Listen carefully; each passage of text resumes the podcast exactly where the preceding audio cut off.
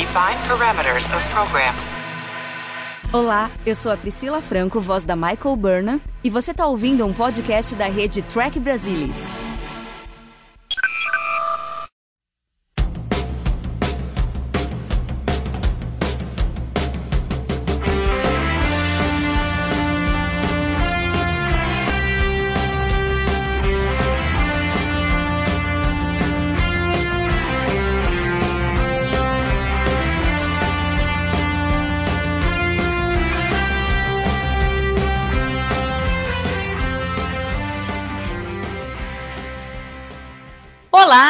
Sejam bem-vindos ao Balde do Odo, o podcast para falar tudo sobre a melhor série de Jornada nas Estrelas, Star Trek Deep Space Nine. E hoje a gente vai falar sobre o 12º episódio da primeira temporada, Battle Lines, e a gente vai fechar aqui um arco que é o arco de histórias com a direção de Paul Lynch. Tenho certeza que hoje vai ser um episódio divertidíssimo. E hoje comigo estão Luiz Castanheira. Boa noite, Alô, Luiz. pessoal. Boa noite.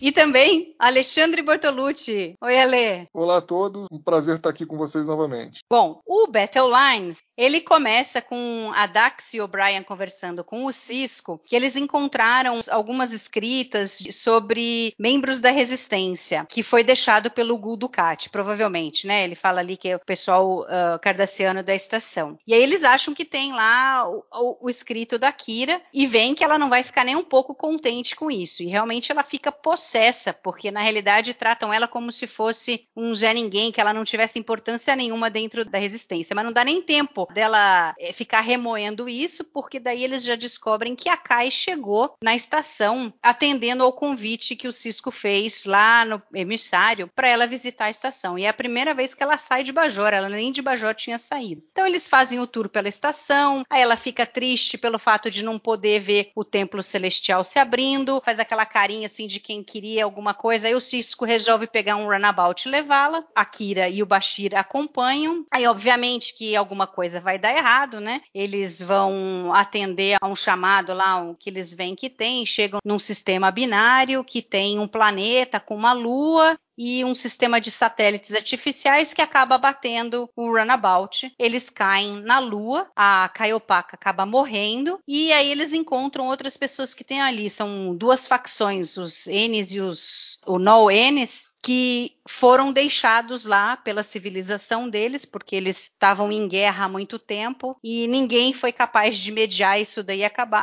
acabar com a guerra, então eles foram banidos para essa lua. E aí no fim eles descobrem que as pessoas morrem, mas elas revivem, porque elas têm uns micróbios é, mecânicos no corpo que fazem com que o corpo reviva, só que daí eles não conseguem sair dali porque ele é sensível ao ambiente. Primeiro o Cisco queria tirar os dois grupos dali, a hora que o resgate viesse e tal, mas acaba não dando certo. No fim, o O'Brien e a Dax chegam, salvam eles, mas infelizmente eles não têm muito o que fazer com o pessoal de lá. E a Caiopaka, mesmo antes de saber que ela não poderia sair de lá, ela diz que ela quer ficar porque ela está atendendo ao chamado dos profetas. Bom, esse episódio tem algumas coisas interessantes, mas também tem outras que são mais fraquinhas. É, a gente tem, claro, a direção do Paul Lynch, o É. roteiro e a história são de pessoas que eram desconhecidas até então aqui para Deep Space Nine e depois eles fizeram pouca coisa, né? E, e o que fez assim até dá meio medo, né? Por exemplo, um dos roteiristas escreveu Melora.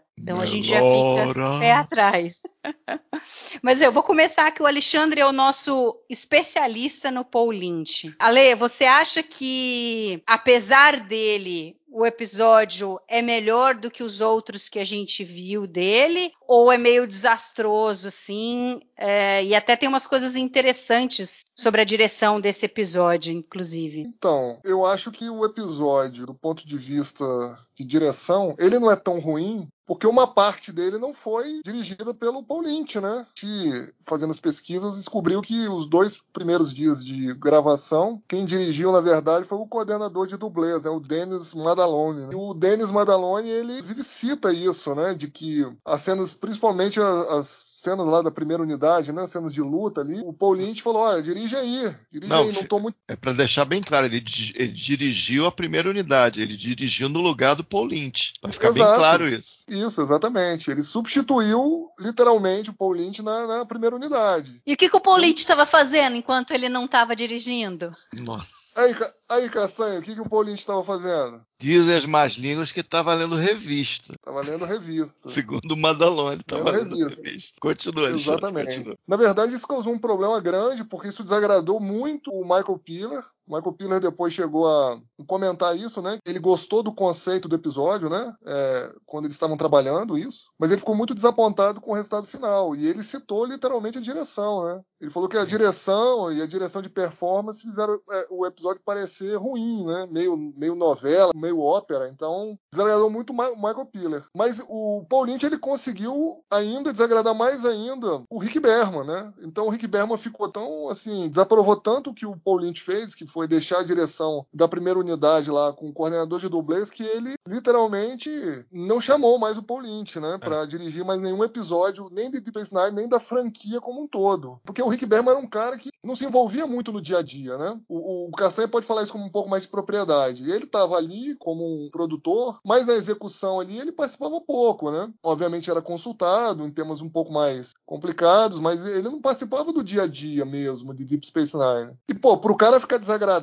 não permitir mais que o diretor voltasse pra franquia, e eu quando eu digo franquia não é só Deep Space Nine, ele não voltou mais pra dirigir nenhum episódio de Jornada. Então assim, o Paul Lynch conseguiu desagradar os dois produtores, né? Então, acho que isso fala por si só. E, e essa historinha envolvendo o Dennis Madalone, é, o Dennis Madalone é uma figura muito estranha, né? Muito bizarra, porque tudo bem, ele tem nas costas mais de 400 episódios como dublê ou como coordenador de dublês, né? Em Jornada nas Estrelas. Mas ele é um cara super estranho, super esquisito. Inclusive ele em 2002 fez um videoclipe para tentar homenagear, fazer um tributo lá para as vítimas do 11 de setembro. Esse videoclipe que ele fez é uma música que ele canta, né? Nossa, E aí ele não sabia é, disso. e esse videoclipe chama America We Stand As One. Cara, é super bizarro, virou meme lá no começo dos anos 2000. Se vocês tiverem a curiosidade de dar uma olhadinha, isso tem fácil lá no YouTube. Mas é assim, é bastante constrangedor, assim, né? Imagina. E ele Uma foi figuraça descrito- ele, figuraça. Então, ele foi descrito como o vídeo de música mais assustador de todos os tempos na época e como bizarro. Então, assim, foi um dos primeiros memes lá nos anos 2000, né? Quando começou esse negócio de meme e tal, mesmo, né? Começou a ganhar uma dimensão maior. Então, você imagina, o diretor terceirizar a direção da primeira unidade de cidadão como esse. Quer dizer, é o fim da picada, né? A direção porque assim- Paramount, né? É oi- oito dias de primeira unidade, provavelmente. Dois dias o, o coordenador de dublê dirigiu. É muito bizarro, gente. É. Entre É porque, nós. assim, com certeza ele entende de coreografia, de luta e tal, né? Mas, assim, ele tem que estar lá para orientar e ajudar o diretor, não fazer ele tudo, né? E a piada corrente é que o, o Madalone, ô, Paulinho, tá legal? O que, que você tá achando? Ele falou, não, rapaz, pode ir lá, corta Tá lá, tá tudo joia. certo. Tá tudo Manda certo. bala lá. Manda lá, manda prints. bala lá, porque eu Manda bala. É, que isso aí, que eu tô lendo a minha contigo aqui, que tá mais interessante, entendeu? Então é complicado. Aí, aí você fala. falou contigo? Nossa. É, contigo. Tá lendo a revista lá, pô. E tá valendo o quê mais interessante que, que a direção do episódio? Não dá pra saber, né? Deve ser É. contigo, sei lá. Será que tem fotos da época com essa revista aí? Não sei, né?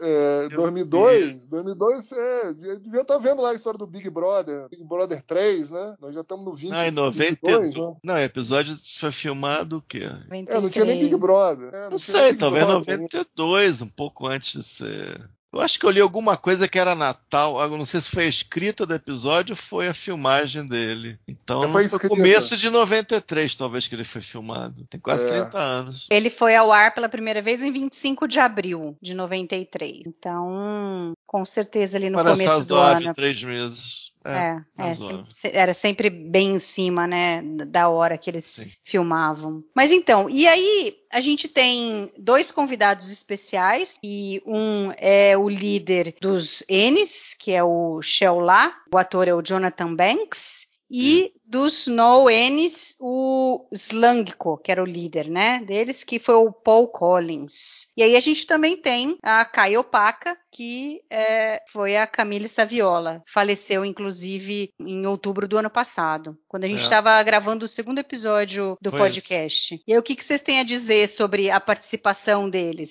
Eu, eu, particularmente gostei. Eu gosto da Caiopaka, acho uma pena que no fim ela tenha saído, mas eu entendo que para a proposta de Deep Space Nine, é, eu acho que a Kai Wynn uh, fazia mais sentido de ser uma antagonista ao Cisco, né? Porque a Caiopaka não era nem um pouco. Ela era uma pessoa boa, uma pessoa que agregava. Você vê que quando o Bashir fala para o Cisco que ela tá lá, ele abre um sorriso, né? É totalmente diferente do tratamento que a gente vê a relação do Cisco com a Kai Win e o Cisco com a Kai Opaka. O que, que você acha? É, eu vou falar aqui das coisas do episódio e, eu, como tem coisa da, da Calpaca nessas coisas que eu vou mencionar, eu já, já emendo tudo. Eu acho mais fraco do que eu me lembrava desse episódio. Eu acho que tem alguns problemas na tecnologia envolvida, que faz a ressurreição, a sobrevida e tal. Acaba condenando a uma prisão mesmo quem não, não tivesse a sentença original. Né? Então tem alguns problemas ali que daqui a pouco eu vou mencionar, talvez em outra, outra participação. E o que é forte para mim é que ela não deveria ter morrido. Eu, tudo bem, ela poderia ter morrido, desaparecido, até consigo conceber, mas talvez numa linha de história mais a ver com Bajor. Como, como eu estou pensando muito no como, como poderia ser sido feito diferente, eu concebo que ela poderia até ter morrido, mas numa linha assim, uma história mais diretamente ligada a Bajor, aos profetas, entendeu? Eu até eu aceitaria melhor. Não numa história da semana que é toda construída para aquilo ali, é um pouco esquisito, eu acho. E falta falta um pouco de reação de Bajor imediatamente, né? É meio culpa da televisão da época, né? A serialização não estava tão presente, que falta uma reação mais forte do governo, do povo, da população, da parte, da parte religiosa, de todo mundo. O que aconteceu, querer culpar alguém, querer reclamar, isso falta, né? Demora muito para aparecer a Caiuim nesse ínterim não tem essa coisa mais imediata que deveria ter. Foi uma coisa banal. Ela foi lá e daqui a pouco morreu. Sobreviveu à ocupação cardassiana e morreu, não, não morreu. É, na verdade, é, é, não morreu. Só uns parênteses. A gente vai ter seis episódios até que chegue em The Hands of the Prophets, que daí é quando a Win aparece pela primeira vez, né? Ainda como Vedek. Realmente, em nenhum desses, eu não me lembro de terem comentado o nada. Progress, nenhum... eu não sei se a Kira falou alguma coisa. Não, não sei se tem alguma não menção fala, Progress. Não fala, ah, não fala. Não, fala, não tá, então é isso. Você foi uma coisa meio súbita e tal, do desaparecimento dela. Ainda posso é, comentar disso aí, porque como ela não morreu, não teve um. Eles não, eles, é, eles não pressionaram e não teve um retorno àquela lua. É, eu li alguns comentários no Jammer que o, as pessoas poderiam pressionar para ter pesquisas médicas ali, que é buscar tecnologia. Eu li ali, mas nem passou pela minha cabeça. Mas, de alguma maneira, os bajorianos quererem visitar aquela lua, de alguma maneira manter o contato com ela, seria, não sei, na minha cabeça, meio inevitável. Ou seja, eu acho que deveria ser tipo outra história para ela morrer.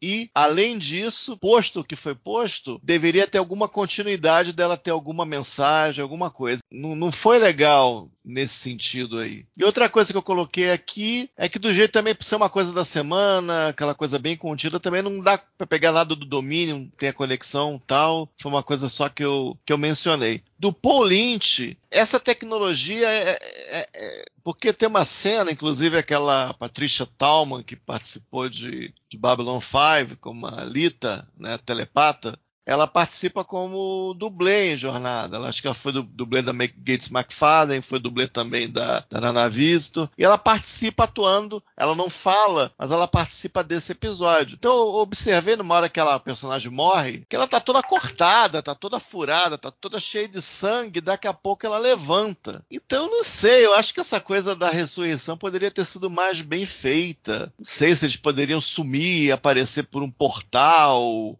ou mostrar pelo menos os ferimentos se, se curando, ou se isso, mesmo não sendo bem resolvido no texto, o diretor poderia fazer alguma coisa, mas aí tem o Paul Lynch, né? Pensar que ele pode fazer alguma coisa além do texto é, é, é querer muito, mas é um negócio meio esquisito. Aquele negócio todo furado, todo ensanguentado, todo ferido, foi reanimado. Isso não vai feder, não? Não vai acontecer nada estranho por centenas de anos, sei lá. Ninguém se preocupou em datar aquela lua, aliás. É meio, é meio esquisito. Então, essa parte da tecnologia, além da tecnologia ser super hiper é, é mal resolvido nos detalhes, eu acho. Eu acho esquisito. E a personagem é legal, e se fosse morrer, não tivesse jeito, não, não, a história poderia ser pelo menos uma história bajoriana, eu acho. Então fico por aí, por enquanto. Não, com certeza. Eu sinto isso mesmo. É, foi uma morte, assim, uma, uma morte não, né? Ela saiu uh, da história da série de uma forma gratuita. Embora ela tenha ali é, um o texto grande tenta papel. vender que teve É. uma profecia, aparentemente ela viu alguma Isso. coisa no orbe, ela já Uhum. sabia que ia desaparecer, fica tudo subentendido, né? É, mas Mas- se fosse uma, uma é coisa legal. assim em volta de Bajor, teria sido mais interessante É, mais mesmo. orgânico. É, Até porque ela foi né, um personagem importante. O piloto diz que ela é importante.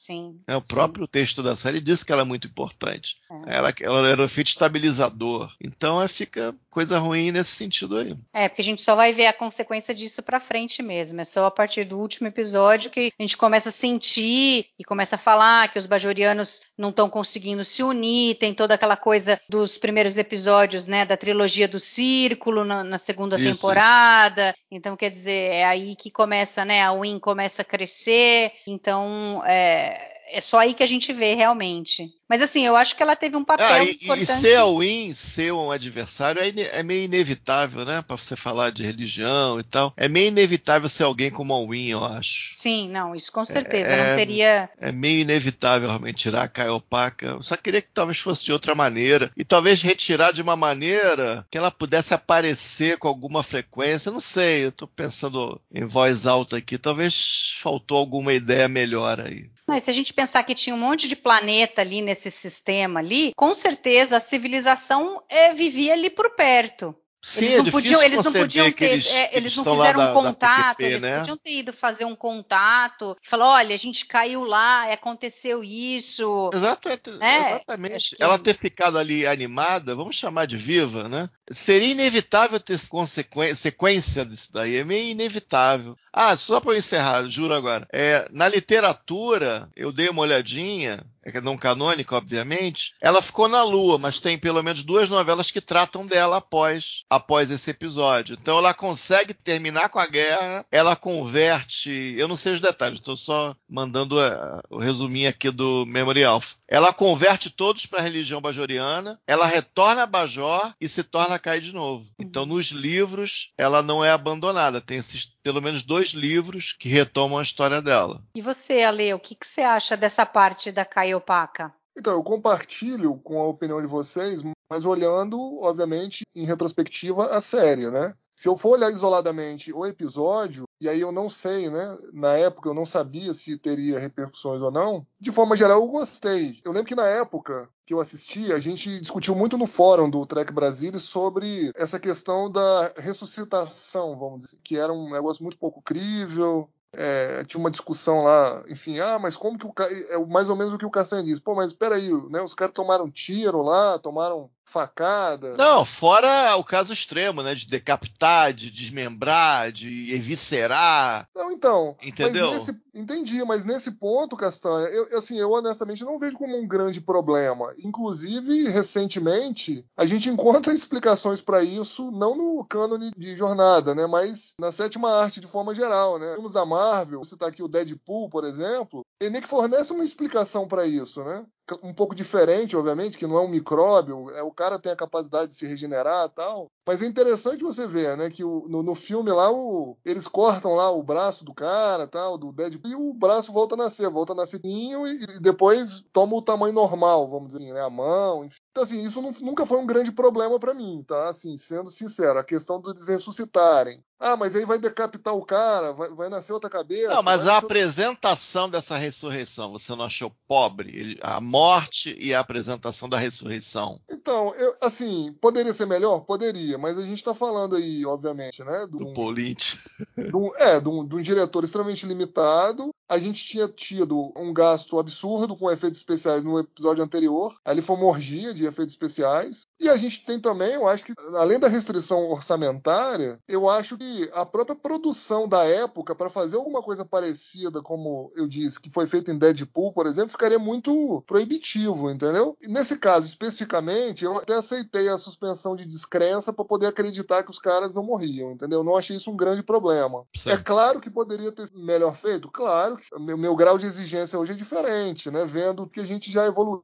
aí em efeito especial. Mas olhando aqui para 1993, eu consigo, vamos dizer assim, eu consigo passar por isso sem achar que fosse um grande problema. Eu acho que Tá. os outros grandes problemas do episódio foi o que vocês citaram. Por exemplo, a gente pegou lá a Caiopaka, que teoricamente seria Papa, né? Quase o Papa barra primeiro-ministro lá de Bajor e matamos, né? De uma forma. Não, é mais que o Papa, Alexandre, é mais que o Papa. É o tem um- Papa mais primeiro-ministro, né? É um Papa das assim. antigas, eu acho. É um Papa muito influente politicamente, imagino. Então. E, E aí a ainda mais gra- pensando que é, é para o planeta inteiro, né? Bajor tem uma A religião, religião- só, né? Até onde a Aqui- gente sabe, é isso. É, é. Isso é muito Aqui, importante. é. Então, e aí mata gratuitamente, entendeu? Essa figura. E aí, assim, a gente começa a ver que isso vai ter problema nos episódios posteriores, ter- a gente vai ter um problema porque realmente não teve repercussão. Porque, né, vamos lá, é o que vocês já comentaram. Pô, ninguém voltou na Lua lá para ver. A mulher não poderia fazer uma gestão à distância durante um tempo. Ó, a Caiopaka tá lá, entendeu? Tá viva, né? Tá numa situação meio diferente lá, mas, pô, ela continua sendo a nossa líder. É, vocês entenderam que Pô, o- os micróbios dependem dos satélites? Ou não? O que, que vocês Não. entenderam? Não, eles Não, dependem do, é do, é do, do ambiente que eles estão. Então eles Isso. poderiam eliminar os satélites. Sim, os satélites era só uma tudo, questão de proteção. tudo, Uhum, o planeta ficava acessível para comunicação. sim. Então, mas por é isso, que- exemplo. então, é isso que eu tô querendo dizer, exatamente. Você faz um cerco lá no planeta, Exatamente. Isso aí. entendeu? Era uma lua, na verdade, não era um Uhum. planeta, era uma Lua, lua. né? isso. isso. É. Você podia transportar um grupo para mais longe, para eles ficarem longe um do outro, mandar coisas para eles passarem a construir casas, terem uma vida melhor, né? Isso. E assim, eu acho que, tirando um pouco essa questão da. só focando na Caiopaka, acho que assim, a história poderia fornecer uma discussão interessante, né, sobre imortalidade, né? Na verdade, sobre o preço da imortalidade. Se isso seria uma benção uma maldição, né? Que a gente acaba vendo isso num filme lá dos anos 80, o Highlander, né? O Guerreiro Imortal lá com o Sophie Lambert, o Sean Connery. Eu gosto desse filme. Então seria uma discussão interessante, né? Pô, o, cara, o próprio ator lá, o- a Mari citou, né? O Jonathan Banks. Eu, eu gosto muito do Jonathan Banks, né? Recentemente ele fez o Breaking Bad lá, o Better Call Saul, né? Que é o, que é o Mike, né? O personagem Mike. Para uma nova geração, ele ficou bem. Para uma nova geração, ele ficou bem popular. Pra nova, né? Geração. Para uma nova geração. Na Isso. época, tinha um, ele fez um personagem no Wise Guy, que É, ele tinha o, feito. o Homem da Máfia, né? O isso, aqui Máfia. no Brasil, é o Homem da Máfia, isso. E, e ele tinha feito também 48 horas, filme, e um Tira da Pesada também. Sim. Ele era um rosto conhecido, né? E assim, ele é um cara carismático, competente, fez um bom papel ali. E ele cita no episódio, né? Isso, isso na verdade, isso era uma maldição, né? É, essa imortalidade deles, que ele já perdeu a conta de quantas vezes ele já morreu e já ressuscitou. Então pod- poderia ter aproveitado um pouco melhor essa discussão, né? E, e se, se a gente for parar pra pensar, fazendo referência a filmes, né? Já que eles não podiam sair da Lua ali quando eles morressem, lembra também vagamente ali o tipo de mortalidade que a gente. Indiana Jones é a última cruzada, né? E o, o cavaleiro lá falava: olha, o preço da imortalidade é não sair daqui de dentro. Não sei se vocês lembram. Hum. Mas enfim, ele, vagamente ali ele lembra, né? Essa, essa questão, esse preço a pagar pela imortalidade. Então eu acho que poderia ter desenvolvido melhor essa parte, né? Ter tido uma discussão mais interessante em torno disso, né? E isso acabou, in- infelizmente, não sendo realizado, discutir isso, né? Ali no episódio. É, além disso, se a gente for pensar também, né? Os cenários são bacanas ali. Eles usaram um estúdio ali, acho que o estúdio 18 da Paramount para fazer esse episódio. Aí o Madalone falou: opa, dirigi aqui a primeira unidade, maravilha. Enquanto o Paul Lynch lê a contígua, eu vou dirigir a primeira unidade aqui. Poderia ter aproveitado melhor ali, né? Na verdade, o espaço, porque é gigante ali o estúdio 18 da Paramount, né? Era gigante, o pé direito gigante. A gente tem algumas cenas que foram gravadas posteriormente ali. É, Eu não lembro exatamente o episódio, Castanha. Você pode de repente refrescar minha memória, Hum, mas eu acho que é Improbably Cause o nome do episódio, que é aquele que o Odo vai encontrar com o Cardassiano, aí ele é, na parte de baixo, o Cardassiano tá na parte de cima. Pode ser, pode Não sei ser. se você, você se recorda dessa parte, que o Odo vai perguntar. Ah, então, Pode ser, foi, Alexandre, eu não sei. É, foi nesse estúdio, tá, que eles gravaram. Estou dizendo assim, perdeu-se a oportunidade de ter outros ângulos, né? É, Outras tomadas. assim. Querer demais, cara. De É forma querer geral, acho que é demais. isso. Porque assim, teve uma discussão que eles começaram, mas eles também acabaram não aprofundando muito. Mas que foi o foco principal ali, que seria a questão da guerra, sem sentido, que as duas facções ali nem sabem mais por que, que eles começaram a brigar. Mais eles estão brigando e tanto faz agora, eles nem ligam mais. Ficou tão arraizado a coisa de querer a vingança um contra o outro que eles não conseguem passar disso. E é. agora realmente seria teria sido interessante se a gente conseguisse é, vislumbrar um pouco do que a Kaiopaka poderia fazer por eles, porque em nenhum momento a gente vê ela conversando com algum deles. Não sei se caberia no episódio, se daria tempo, mas é, talvez se tivesse tido algo desse tipo, talvez fizesse mais sentido, porque até o momento a gente não, não sabe qual vai ser a influência é, real dela com relação né? a eles, né? Eu imagino que fica subentendido da é. o que, que, ela pode fazer. É. é. tem coisas do talvez do Day of the Dove da, da série original, né? Só que, que invertido, né? É, só que invertido. Eu vejo coisa Let That Be, aquele do Botafogo, do, do Fogo Bota, né, dos preto e branco, dos caras preto e branco. Let That Be a Last Battlefield. Eu lembro alguma coisa também desse. Ou seja, é, lembra a série clássica em algum sentido, é, que a guerra é intrinsecamente fútil, sem sentido, é uma coisa meio é, é, recorrente em jornada. Então eu imagino que quem fez ou quem poliu quem alinhou esse episódio pensou nesses termos, manter essa linha, né? Eles não têm uma noção direito por que, que isso começou, só querem né, a tragédia de querer terminar com aquilo e não tem, né? É, a discussão colapsa rapidamente, né? Para tentar tirá-los dali, acaba não podendo mesmo, mas também eles caem na porrada de novo, morrem todos de novo e ressuscitam todos de novo. No final, aquela proposta do Bashir, ele acha que está vendendo alguma uma maneira de descansarem, não? É o cara ver aquela possibilidade de desligar, desligar talvez os micróbios, que ele vai morrer de definitivo, mas ele vai poder matar também os outros em definitivo. Aí, tipo, Aí o Bashir, não, não dá, pelo vou sair daqui, né? Aí o Cisco pede o transporte logo em seguida. É, não, eu entendi. Né? O que ele queria, o Shell lá, ele na realidade queria usar essa tecnologia para mudar os micróbios dos outros, para que os outros todos morressem e eles não, eles sobrevivessem. Ah, é? É, eu entendi. Então, nem queria partilhar da forma. tragédia, eu entendi que, não, não, que eles iam morrer queria... de vez. É, é terrível, terrível, é. assim, negócios... E a Caiopaca ficou ali, talvez, para tentar ajudar, para tentar dar um jeito neles, né, naquela situação completamente absurda. Mas aí eu quero falar de uma coisa que acaba sendo o personagem do episódio, né? Eu escrevi aqui. Se a gente meio que não importa, não se importa muito, uns vão se importar mais, outros menos com a questão dos micróbios, o que, que eles fazem, como eles fazem, como isso é apresentado é, na tela. Mas, mal bem, o episódio ajuda um pouco a Kira, né? Na, porque ela é um ponto importante de desenvolvimento dela. É, esse ela é o coração vê, do episódio, eu é, acho. É meio que ela vê aqueles, aquelas pessoas já sem sentido total aquela guerra, né?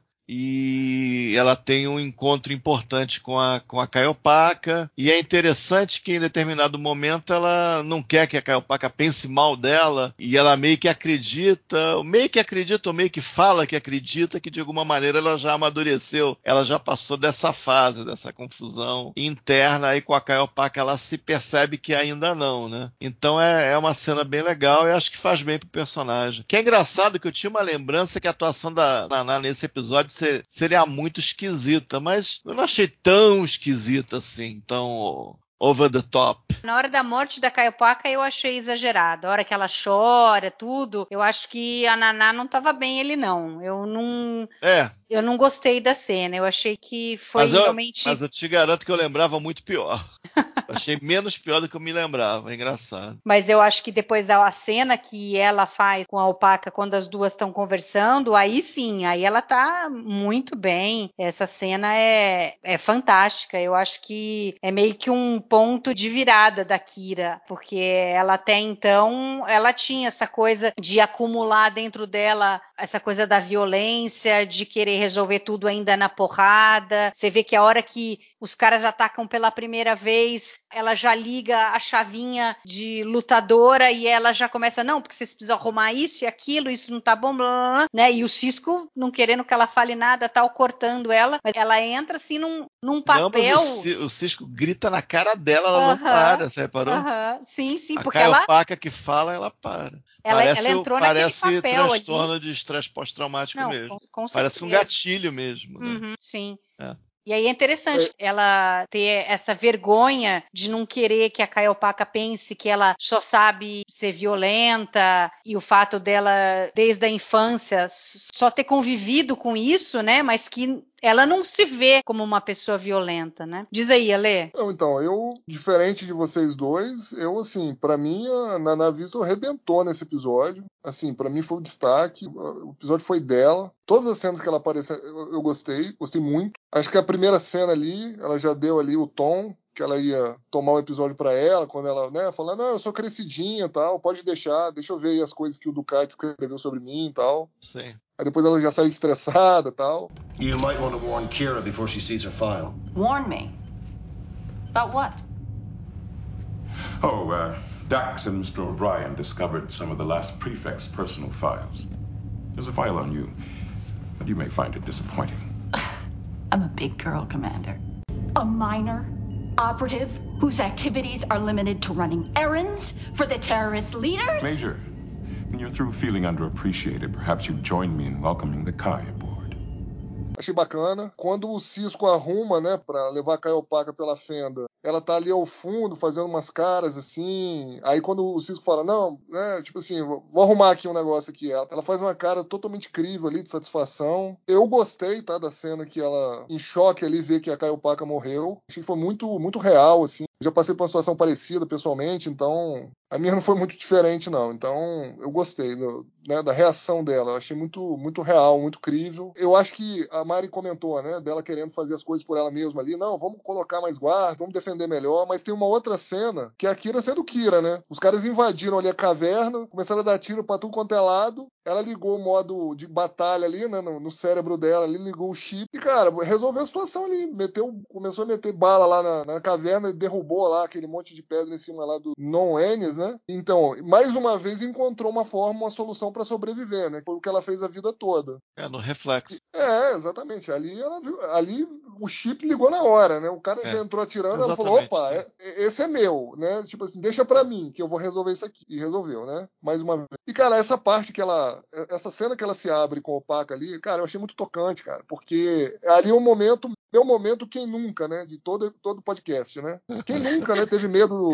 Quem nunca falou quem nunca no podcast. É, quem, quem nunca teve medo do julgamento dos outros ali, cara, ela tá ali completamente vulnerável ali, com medo do julgamento da Caio Paca, entendeu? Quem uma pessoa que ela admirava, né? Quem nunca teve dificuldade para se perdoar por ter feito alguma coisa que eventualmente a sociedade ia julgar de forma errada, entendeu? Eu, eu achei assim extremamente tocante essa cena e assim foi o que vocês já colocaram, né? Ali o começo da cura dela, porque foi ali que ela de fato, né, que ela ainda tinha dentro dela aquele espírito de guerreiro, né, que não servia mais para aquele momento da vida dela. I don't want you to have the wrong impression of me, Opaka.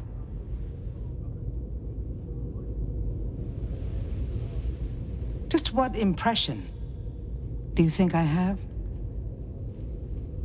Did it did, did I enjoy any of this? I I enjoy fighting. I, yes, I've I've fought my entire life, but for a good cause, for our freedom, our independence. And it was it was brutal and ugly and uh,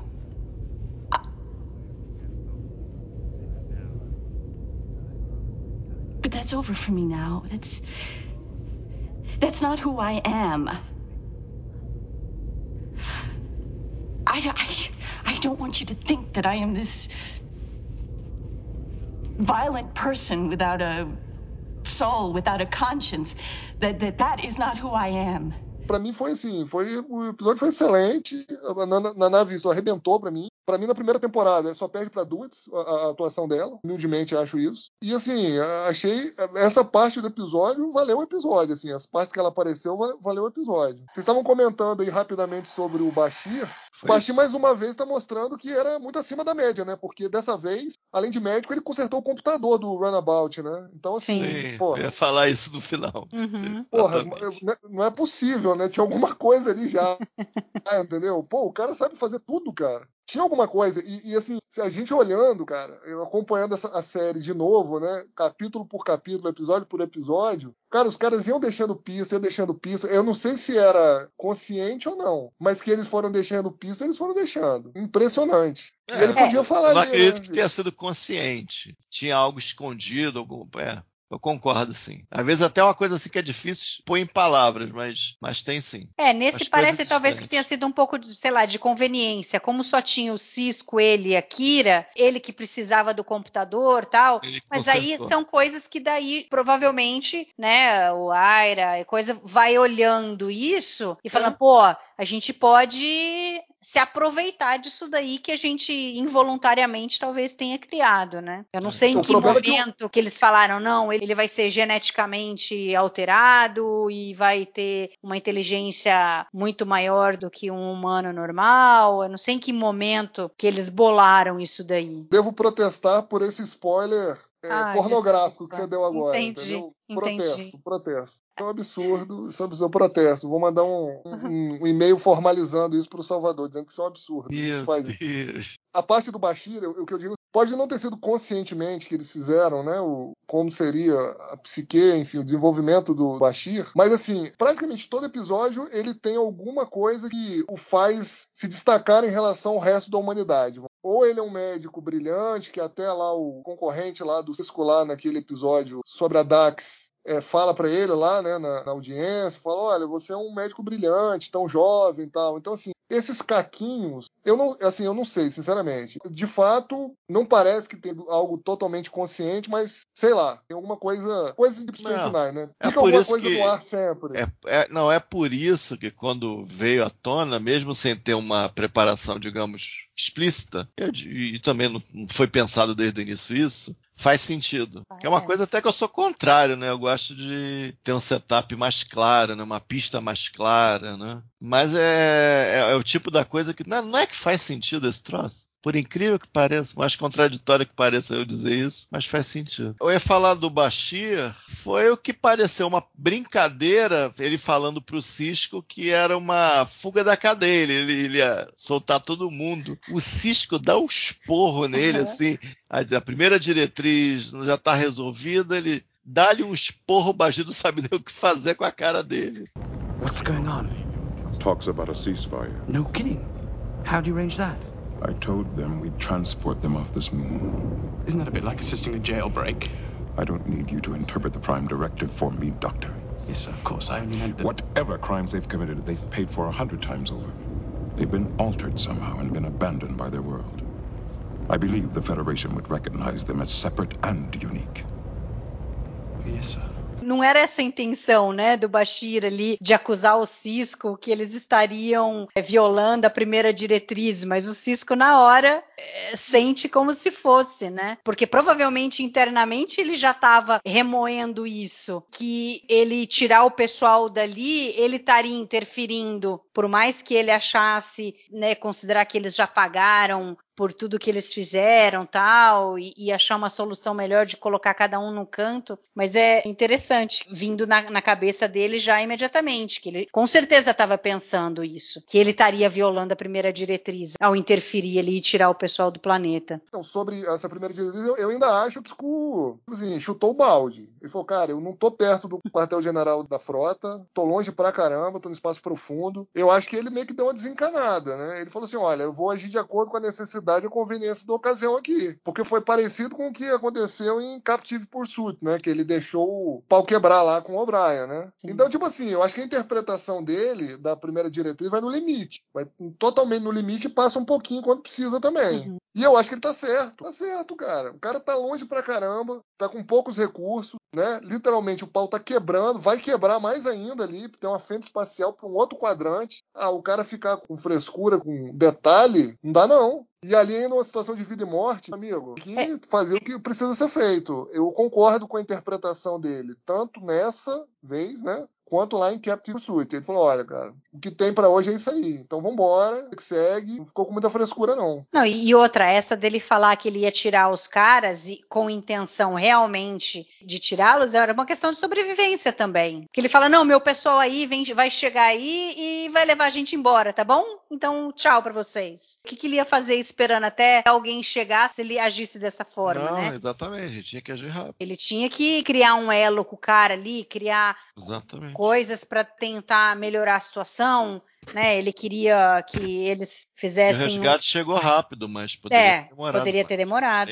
exato. Então, Mas mas, o- é por isso que eu, mas é por isso que eu tô falando. Por exemplo, se, se ele tá dentro da flagship da Federação Unida dos Planetas, talvez ah, ah, Uhum. não, peraí, vamos ver aqui. Não, isso aí fere a primeira diretriz, talvez fira. Deixa eu consultar o almirante, não sei o que. Rapaz, aqui, aqui não dá tempo, não. É, aqui porque tem eu- várias atenuantes. Nesse caso, tem muitas atenuantes. Eles foram abatidos, eles estão no meio do que seria uma prisão, no meio de uma guerra. Formalmente, ele nunca seria acusado de nada. É mais Não, uma é coisa que filosófica, talvez. Então, mas é o que eu tô dizendo. Aí o personagem é crível, né? Você Uhum. fala assim, pô, se você estivesse no lugar do cara, você fazia algum, faria Fa- uma coisa filosofia, diferente? criar um, no, um problema a mais, não. Exato. É ridículo. É. Então, exatamente, exatamente. Agora, Ale, do, do que você falou, né? Eu também acho esse episódio. Esse episódio eu, aliás, eu, eu tinha uma percepção que ele era melhor, que ele era até.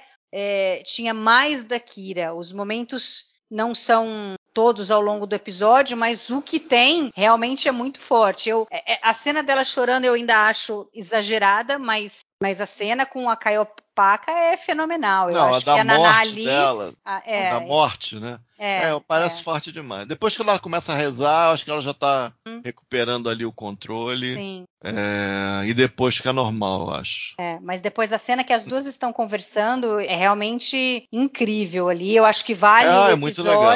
Episódio. Sem dúvida. É, no, no finalzinho ainda, quando ela fala, não, mas os profetas nunca vão, vão me perdoar, né? E aí a, a si fala, não, eles estão esperando você se perdoar. Don't deny the violence inside of you, Kira.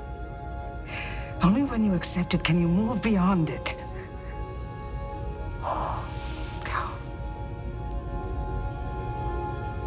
I've known nothing but violence since I was a child. In the eyes of the prophets, you're all children. Bejor has much to learn from peace. I'm afraid the prophets won't forgive me. They're just waiting for you to forgive yourself.